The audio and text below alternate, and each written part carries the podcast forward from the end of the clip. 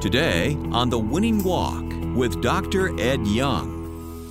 What is evil?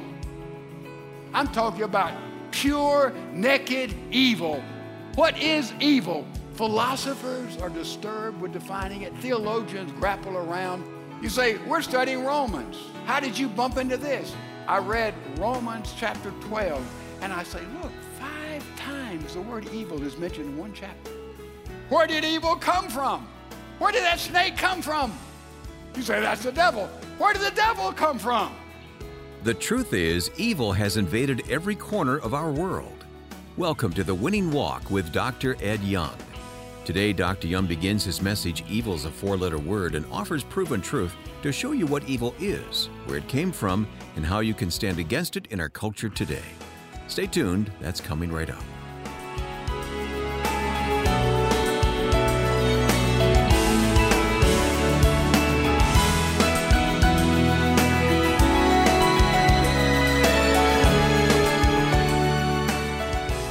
Now, here's Dr. Young with today's message, Evil is a Four-Letter Word. If you spend any time with people who are not so caught up in pleasure and hedonism and noise and racket, you'll hear this question asked. What's going on in the world? Let's look and see. Let's look and see. Look at the screens. North Korea continues to build nuclear weapons while people starve, and make no mistake about it, if they could deliver those nuclear weapons, they had the capacity, they would drop one right down in the middle of your life and my life and our America. Make no mistake about it, that's their intention. China. Persecution of Christians has significantly increased in the last several months, as there is always seething revolution there in a communist nation. Russia, Ukraine, you're familiar with that? President Putin aggressively trying to rebuild the old Soviet Empire. KGB background is coming out, being personified, and suddenly Russia is a very near and present danger to the watching world. Iran continues to develop nuclear weapons. They, too, when they get nuclear weapons, they have promised what they will do with them. You say, well, I don't know about that. Read Mein Kampf. Did that tell you exactly in advance what Adolf Hitler was going to do?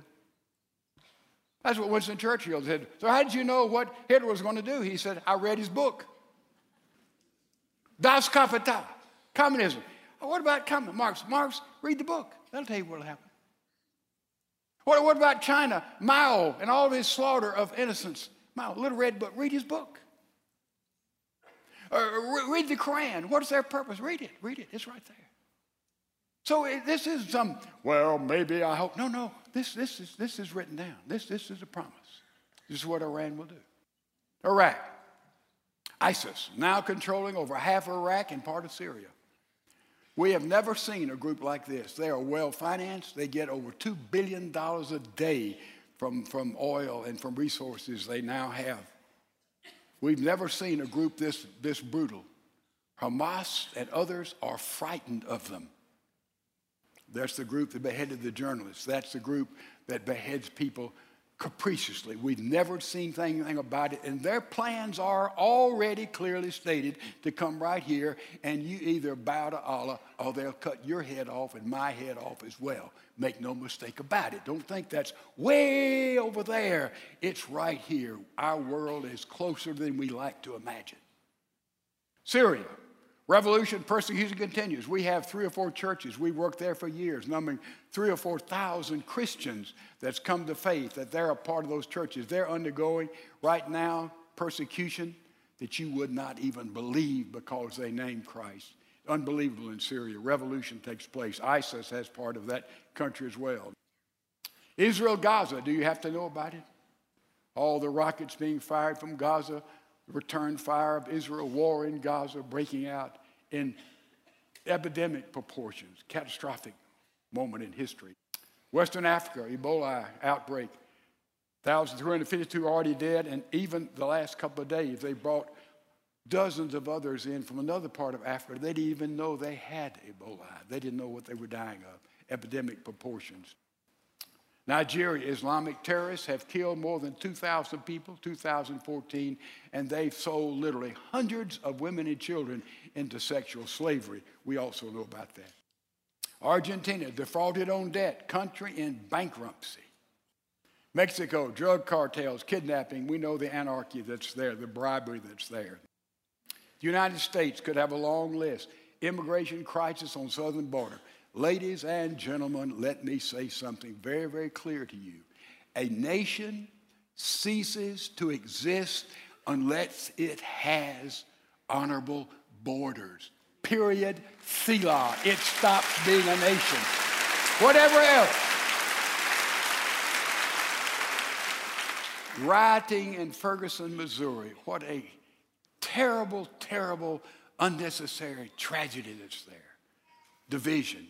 Economic uncertainty. Did you know now over 92 million Americans are looking for work, some of them underemployed, many of them not employed? We have only 310 million, 92 million looking for work.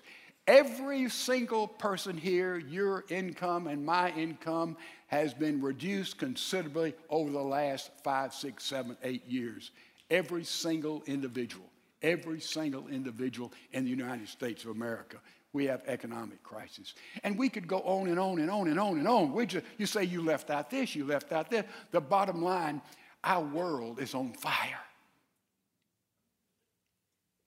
There has never been, listen to me, a moment in history, never in a moment in history, when there is a potential for catastrophic events to take place that will touch every part of this globe. Never before. You can't even mention a time. You can't imagine a time. Our world is literally on fire. And look how this directly affects Christians. Christianity is now the most persecuted people in the world. Let's stop. Why is that? I've thought about that a long time. Why is it with all the brutality, with all the decadence, with all the viciousness, with all the lack of forgiveness, why is Christianity, the faith of Christ who teaches us love, to turn the other cheek, to help others, to be kind, to be overwhelming, to be all of these tenets that we as Christians do not perfectly practice, but that is our code, that is our belief. We accept, we love. Why are we most persecuted? I'll tell you why. I think it's because when you put the truth of Christianity down, our worldview on life and God, and you put down any other worldview of any religion, secular or religious or New Age or whatever, in the realm of intellect, in the realm of honest intellectual inquiry, no other faith, no other philosophy, no other ideology can even come close to measuring up of the truth that God has given us in history and in a new experience with the Almighty through Christ. Nobody else can stand under that.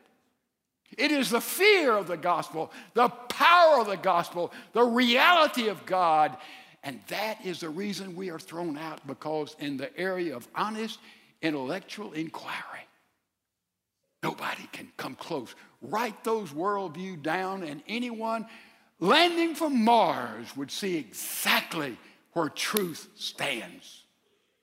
That's the reason. It's the fear. It's the fear of reconciliation, new life, brotherhood, understanding, acceptance, grace. It's the fear of that in our world.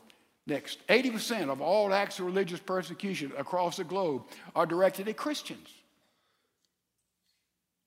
100,000 Christians die every year because they are Christians.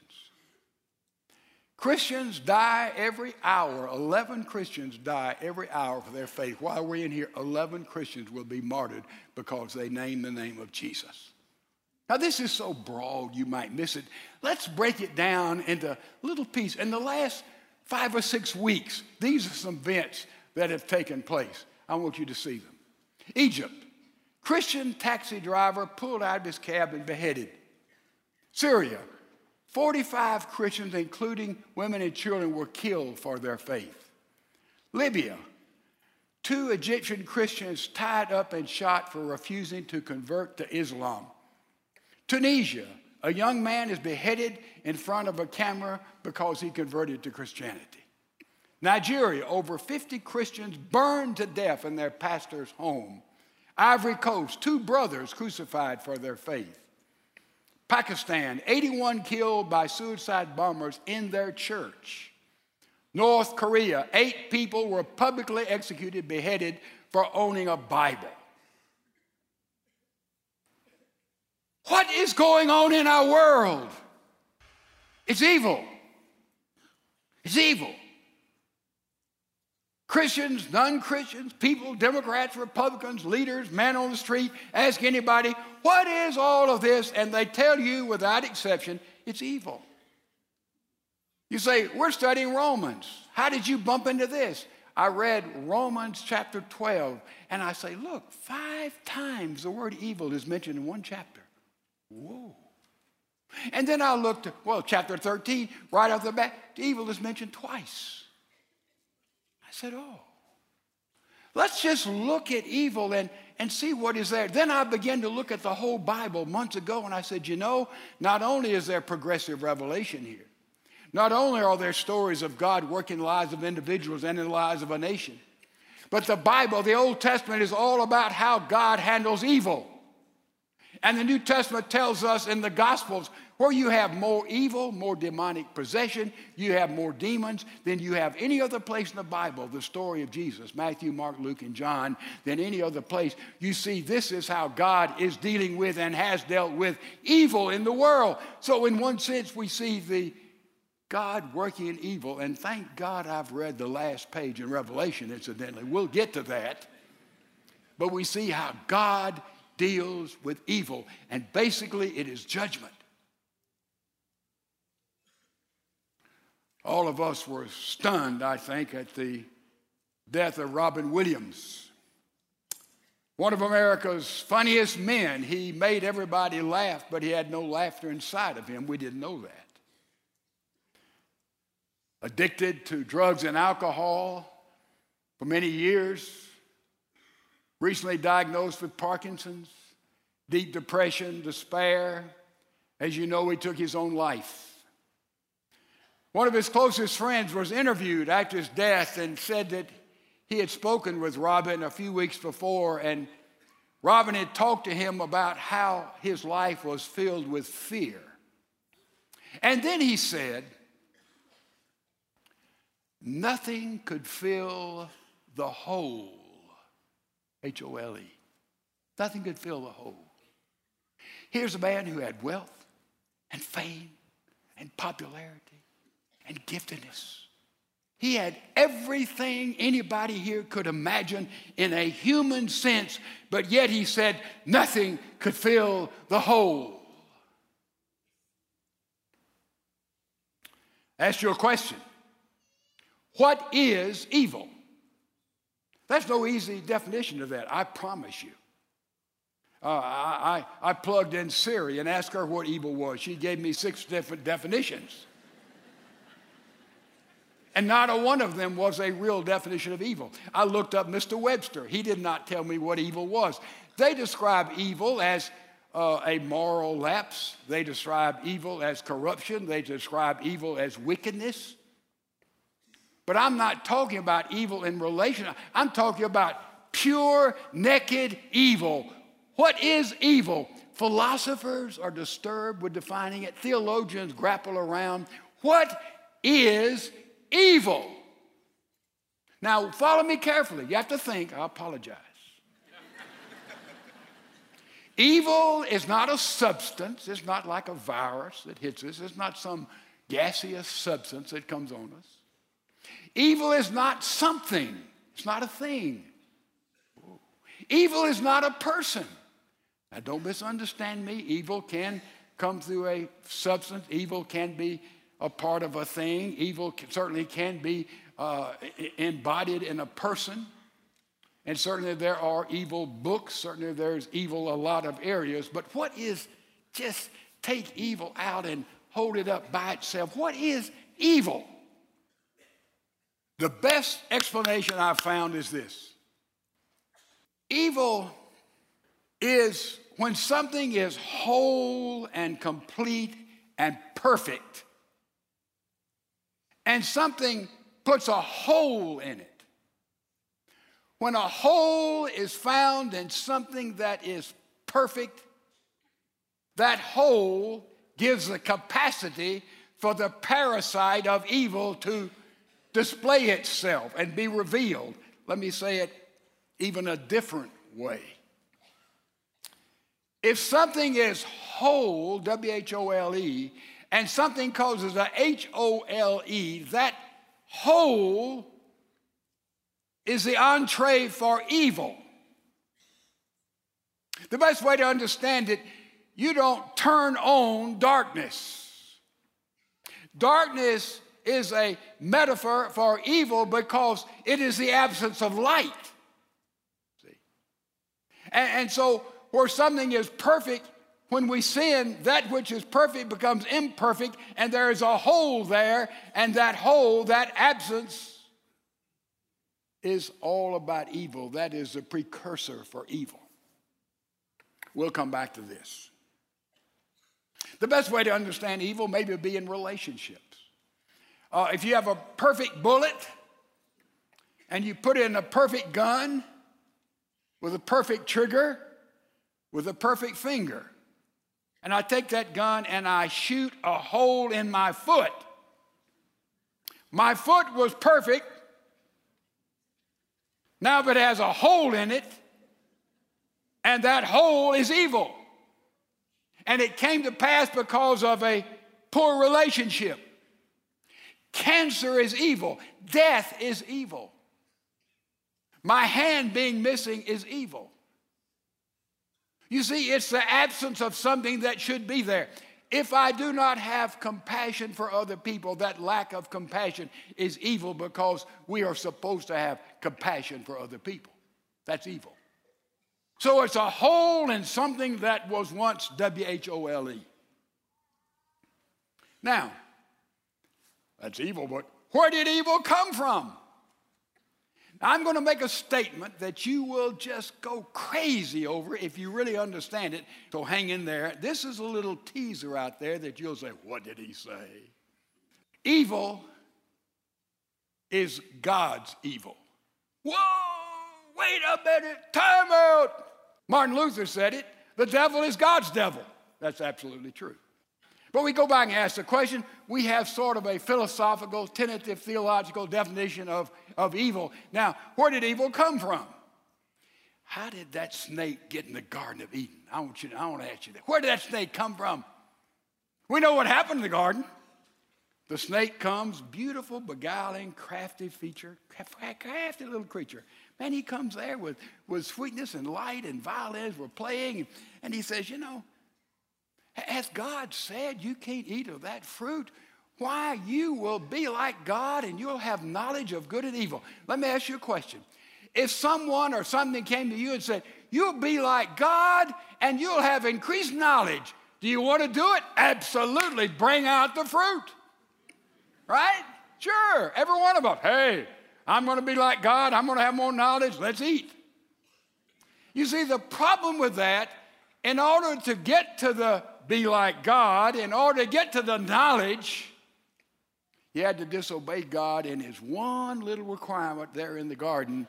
You can eat all these hundreds of fruit trees. You have all this at your disposal. You have dominion, but except one tree, just one tree. That's all, just one.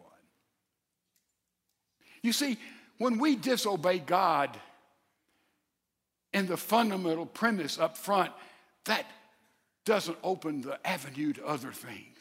Oh, no, that's what the mistake was. But we got to ask, where did that snake come from? You say, that's the devil. Where did the devil come from? Okay. There are only three possible views of explaining Satan, the devil, Lucifer. Only three. Number one, it's not real. Evil's not real. Most Eastern religions will tell you evil is not real. That's their basic theology, their basic philosophy. Evil's not real. Others would pick up that idea of the devil from what we've read or heard about in literature. You have, way back in the 14th century, you have the Inferno. Dante wrote the Inferno about hell and evils and demons. And a lot of us have just picked that up culturally. We don't remember reading it. Maybe not. We just sort of picked up the Inferno and all. That's sort of our understanding of devil and evil. Others in the 17th century were more familiar with John Milton. Milton, Paradise Lost, Paradise Regained. And it is more biblical. The Inferno is basically you get there by works or you stay out by lack of works. Milton sort of brings it into vogue, and he presents a wonderful theory that's not thoroughgoingly biblical, but it makes an idea that why did Satan rebel? Milton says because of jealousy when God created human beings who also were free moral agents as he was, and they could procreate, and human beings were higher than Lucifer, who was God's #1 angel at that time. So we get all of that from Milton. That's picked up in our culture. And we move on into the 18th century. We have Goethe there. He writes about Frost, and Frost sort of deals with the devil. It becomes rather humorous, and we pick up more insight from there. But basically, a lot of people say, as far as the devil is concerned, man, it's not a red suit and horns and a pitchfork and clothing. The devil's really not real. It's some middle-aged contraption for people to explain away man's inhumanity to man. The devil's not real. That's one view of the devil.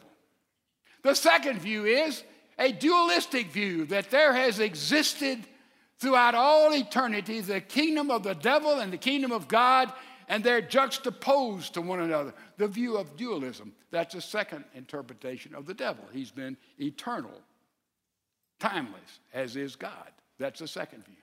The third view, and there are only three, is a biblical view.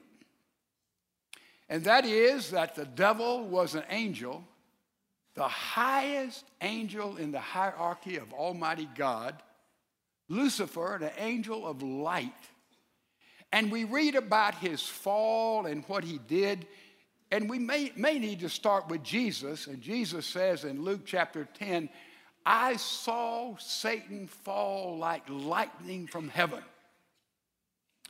When did Jesus see that? In prehistory, in the invisible world,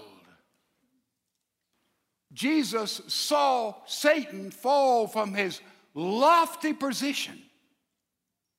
And we read snippets of this and understand it all the way through the Scripture. Ezekiel, chapter 47, we read in there about Satan and about his fall. And it says that what was his position with God? He was in charge of the cherubim, says Donald Gray Barnhouse. In other words, he was the minister of music.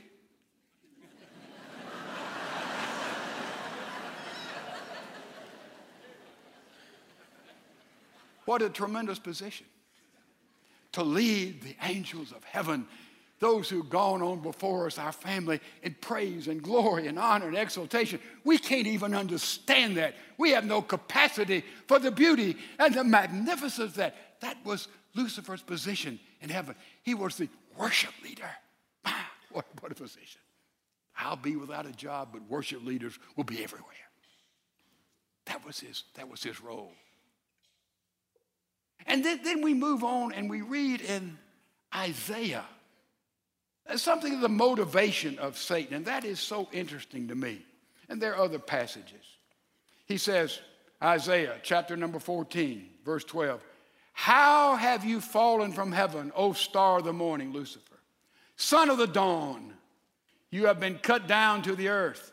You who have weakened the nations. But you said in your heart, this is Lucifer, I will ascend to heaven. I will raise my throne above the stars of God. I will sit on the mount of assembly. In the recesses of the north, I will ascend above the heights of the clouds. I will make myself like the Most High. But nevertheless, you will be thrust into Sheol, into hell, to the recesses of the pit. What was he saying? The devil saying, I want to be, and I am omni. I'm omni. That means all. But he wasn't. That was his goal. That was his motivation. He wanted to be omnipresent, all present everywhere. The devil is not omnipresent, ladies and gentlemen. He wants us to believe that. He can be only one place. He can't be in Chicago and be in New York at the same time. No, no, no. He's not omnipresent. No, he's not omni. His emissaries, his demons certainly can be in the invisible world, and that's very real. But he's not omni. He wanted to be omni. He wanted to be omniscient. He wanted to know everything. I'm all-knowing. No, he's not omniscient. Certainly, he prepared and worked in the cynical, demonic mind of Lee Harvey Oswald before he assassinated President Kennedy. But I am sure that was a part of it. But he was omniscient. He did not know that would take place. The devil did not know that. He may have set it up and used it with demonic forces. We do not know. But he did not know it would literally take place. He is not all-knowing. Limitation there. He is not omnipotent. He's not certainly not all-powerful. He cannot speak, and it is done, but he wants to appear to be all-powerful, and he's not. God has him in a very limited corral, this supernatural fallen angel, this demonic angel. Now, and we look at Revelation chapter number 12, and we see Michael the angel, and we see the ultimate outcome and destiny and doom of Satan. But meantime, right here, we're engulfed in our world as our world is on fire with evil. And evil comes also from your free will and my free will, right? One way that we're like God in his image is that we can choose. We can have a free will. And therefore, evil comes through the tongue, James tells us. 1 Timothy tells us that the love of money is the root of all evil. We certainly understand that. And we know that our heart in Matthew 10 tells us, in Matthew 15, our heart is depraved. Augustine said it magnificently. Augustine, if you're a scholar, that there's sort of a God-shaped place in our hearts and our lives. We try to put everything in there, but the only thing that fits and fills that hole is God Almighty and Jesus Christ. So evil comes in these forms. The fallen angel, demonic world. We know just a little bit about it, but we know our own free choices that we make and how he has entrees and footholds and avenues in your life and in my life. And we know then we ask the question, we see what is evil, and we talk about where did evil come from. Then we ask, what does evil look like? Let's look at the names of evil. That'll help us. We'll be going through this in our study many times. The word Satan means adversary. You can be sure if you're seeking to walk in the will of God, the plan of God, you're going to have an opponent. You're going to have an adversary. One of the saddest things now in American history, current history, is that we, for now several years, have refused to name our enemy, which is terrorism. That is important. You have to know your enemy, and as Satan is our adversary, so the terrorists around the world are our adversaries. Slander. Also, it means slanderer. He lies about you. How does he slander us? I'm convicted of a sin, and Satan says, there you are again, Edwin. Man, you've confessed that sin. Man, that anger, God's not going to forgive you. You're not even a Christian. And he's always slandering you and me before the Lord God Almighty. He is a slanderer. He's a liar. We'll deal with that in our study. Lucifer means shining one. Satan can come with a Bible in his hands, with a crucifix around his neck, as beauty, as someone who quotes Scripture. Oh, yes. If he came in that red suit, we'd get it, but he comes as the shining one of information and of light. Also, Beelzebub, we'll deal with that. Lord of the Flies, garbage, evil, Oh, all different shades do we have it. Belial means a false god. You know the number one false god in our culture? Hedonism, pleasure. That's who our God is. We say, well, God wants to have life abundantly. That doesn't mean that life is all about pleasure, pleasure, pleasure, racket, pleasure, going, pleasure. That's our idol of the 21st century. Make no mistake about it. Yours and mine, that's a big problem we have. Citadel of evil. The evil one. Oh, that's another name he goes by. The tempter. Oh, how he tempts us so subtly. Oh, this won't hurt. Just one time. Everybody's doing it. It's a part of the culture. It's not against the law. The tempter. How skillful. How skillful. How sly. How brilliant. How premeditated. The tempter. Oh, yeah. The prince of the world. Oh, this is the world. I mean, this is the way you live. You've got to enjoy life. You've got to have this. You've got to go there. Man, the prince of the world. The accuser of the brethren. Man, those other Christians, I'll tell you, that church is filled with hypocrites out there. It certainly is, folks. Join us. Oh, the hypocrites at the church. This helps us identify it. Now let me move in Barracuda waters. We're going to be dealing with the marketing of evil. The marketing of evil. How evil has been marketed in the family. We'll deal with that specifically next time we gather. How evil has been marketed in the business world. We'll see that. How evil has been marketed in the political world. We'll see that. How evil has been marketed successfully. Evil has been taken, it's been packaged, it's been perfumed, it's put a ribbon on top of it, and sadly, most of us have bought into it, and some of us don't even realize it. And you have the pseudo-intellectual and the elite and the left wing has said, look, they have sold us garbage. And they have presented to us under auspices of freedom and tolerance and openness, which are big words in Christianity and in our American culture, is it not? You go to Egypt. In Egypt, there are literally thousands of children on the street, thousands of children all over. They do not have names given. They do not know who their mother is, their dad is.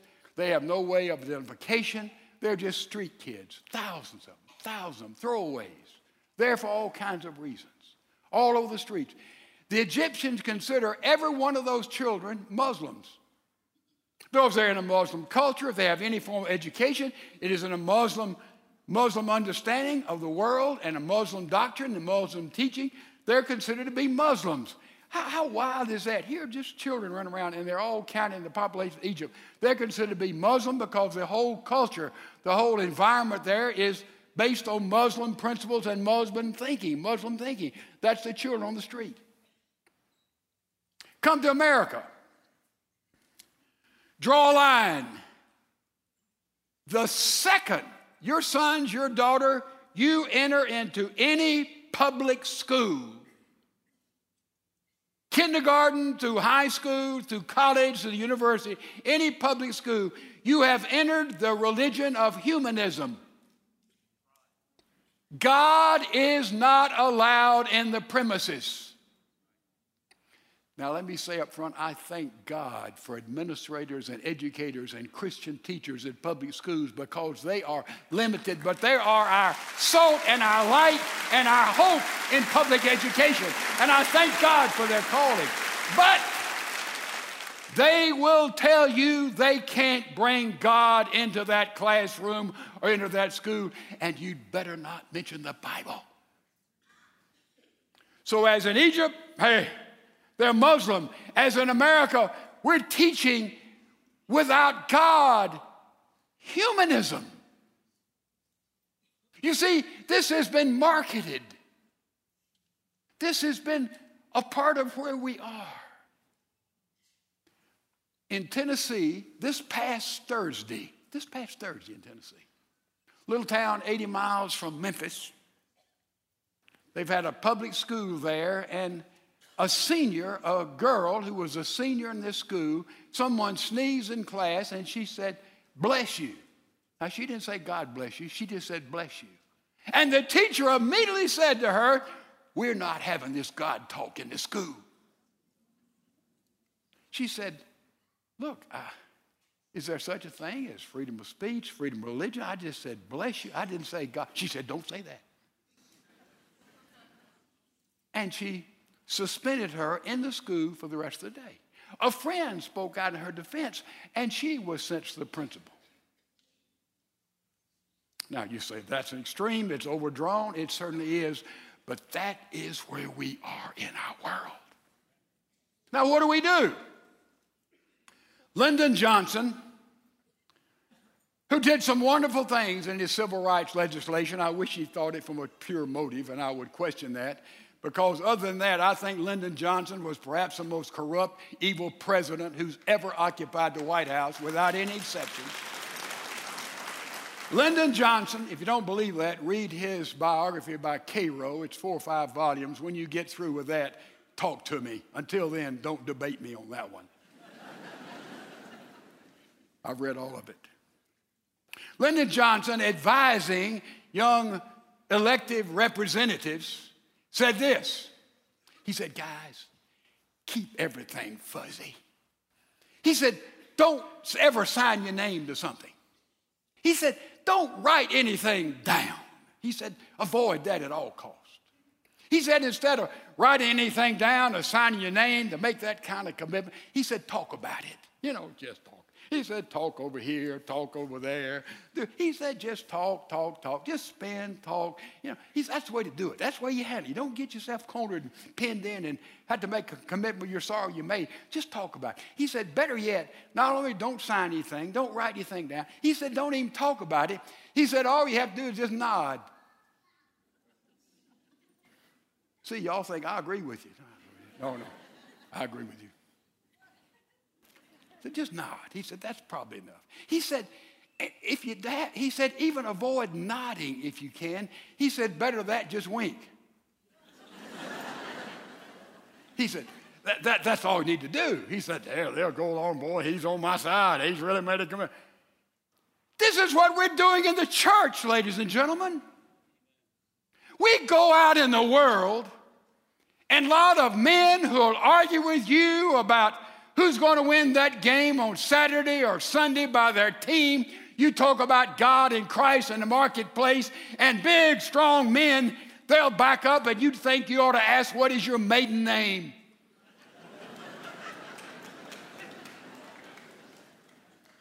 Stand up humbly, quietly, intelligently, firmly. This is who I am, and this is what I believe about life and a world, about evil which surrounds us.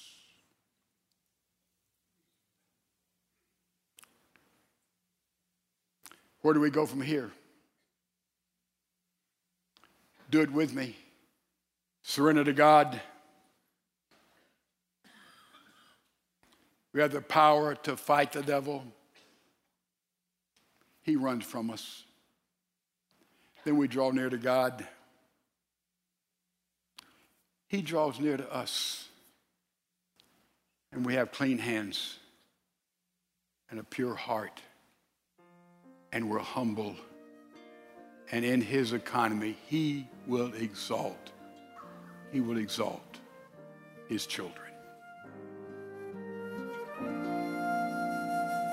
You've been listening to The Winning Walk with Dr. Ed Young. Well, before we end our program today, Dr. Young has joined me in the studio to help us dig a little deeper into today's message. We know evil is real, Dr. Young. We've seen it in the brutal attacks of terrorism by groups like ISIS, often targeted against Christians. Why doesn't God step in and do away with evil right here now? God has done away with evil. In the coming of Jesus Christ, he took all evil upon himself and died on a cross. Where we have failed, we've not got that message out to the watching, listening world. In the fall of man, a lot of things took place. And we know that in the fall of the angels, some terrible things took place. And we're in a mopping up operation now. Things are looking dark around the world. Evil is seemingly on the march and seemingly getting ahead. But I can tell you, because of the blood of Jesus Christ, evil is already defeated. We as Christians simply have to be in the business of claiming victory in Christ and introducing others to Christ, and that is the answer to evil in our lives and in our world. Very helpful. Thank you, Dr. Young. You've been listening to The Winning Walk with Dr. Ed Young. Winning Walk is a listener-supported ministry.